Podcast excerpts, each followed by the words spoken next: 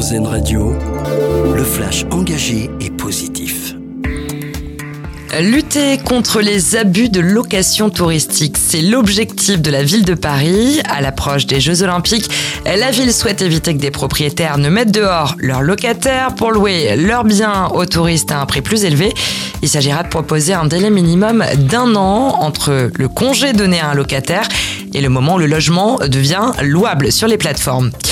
Les premiers effets de la trêve entre Israël et le Hamas. Le cessez-le-feu de 4 jours est entré en vigueur ce matin. Plusieurs camions transportant de l'aide humanitaire et du carburant ont pu pénétrer dans la bande de Gaza depuis l'Égypte. Cette trêve doit permettre, on le rappelle, la libération d'au total 50 otages enlevés par le groupe palestinien le 7 octobre.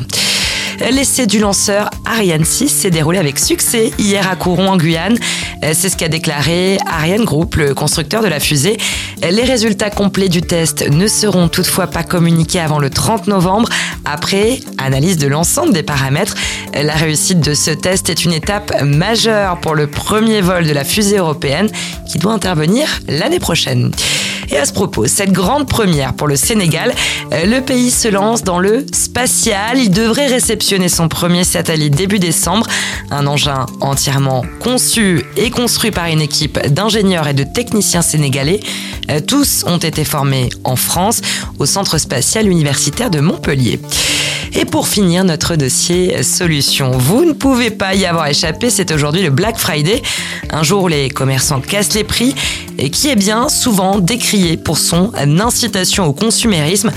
Des actions sont donc organisées pour prendre le contre-pied de cet événement, notamment le Green Friday qui recense les entreprises qui s'engagent à ne pas faire de promotion et à reverser 10% de leur chiffre d'affaires du jour à des associations à lire et écouter sur rzn.fr.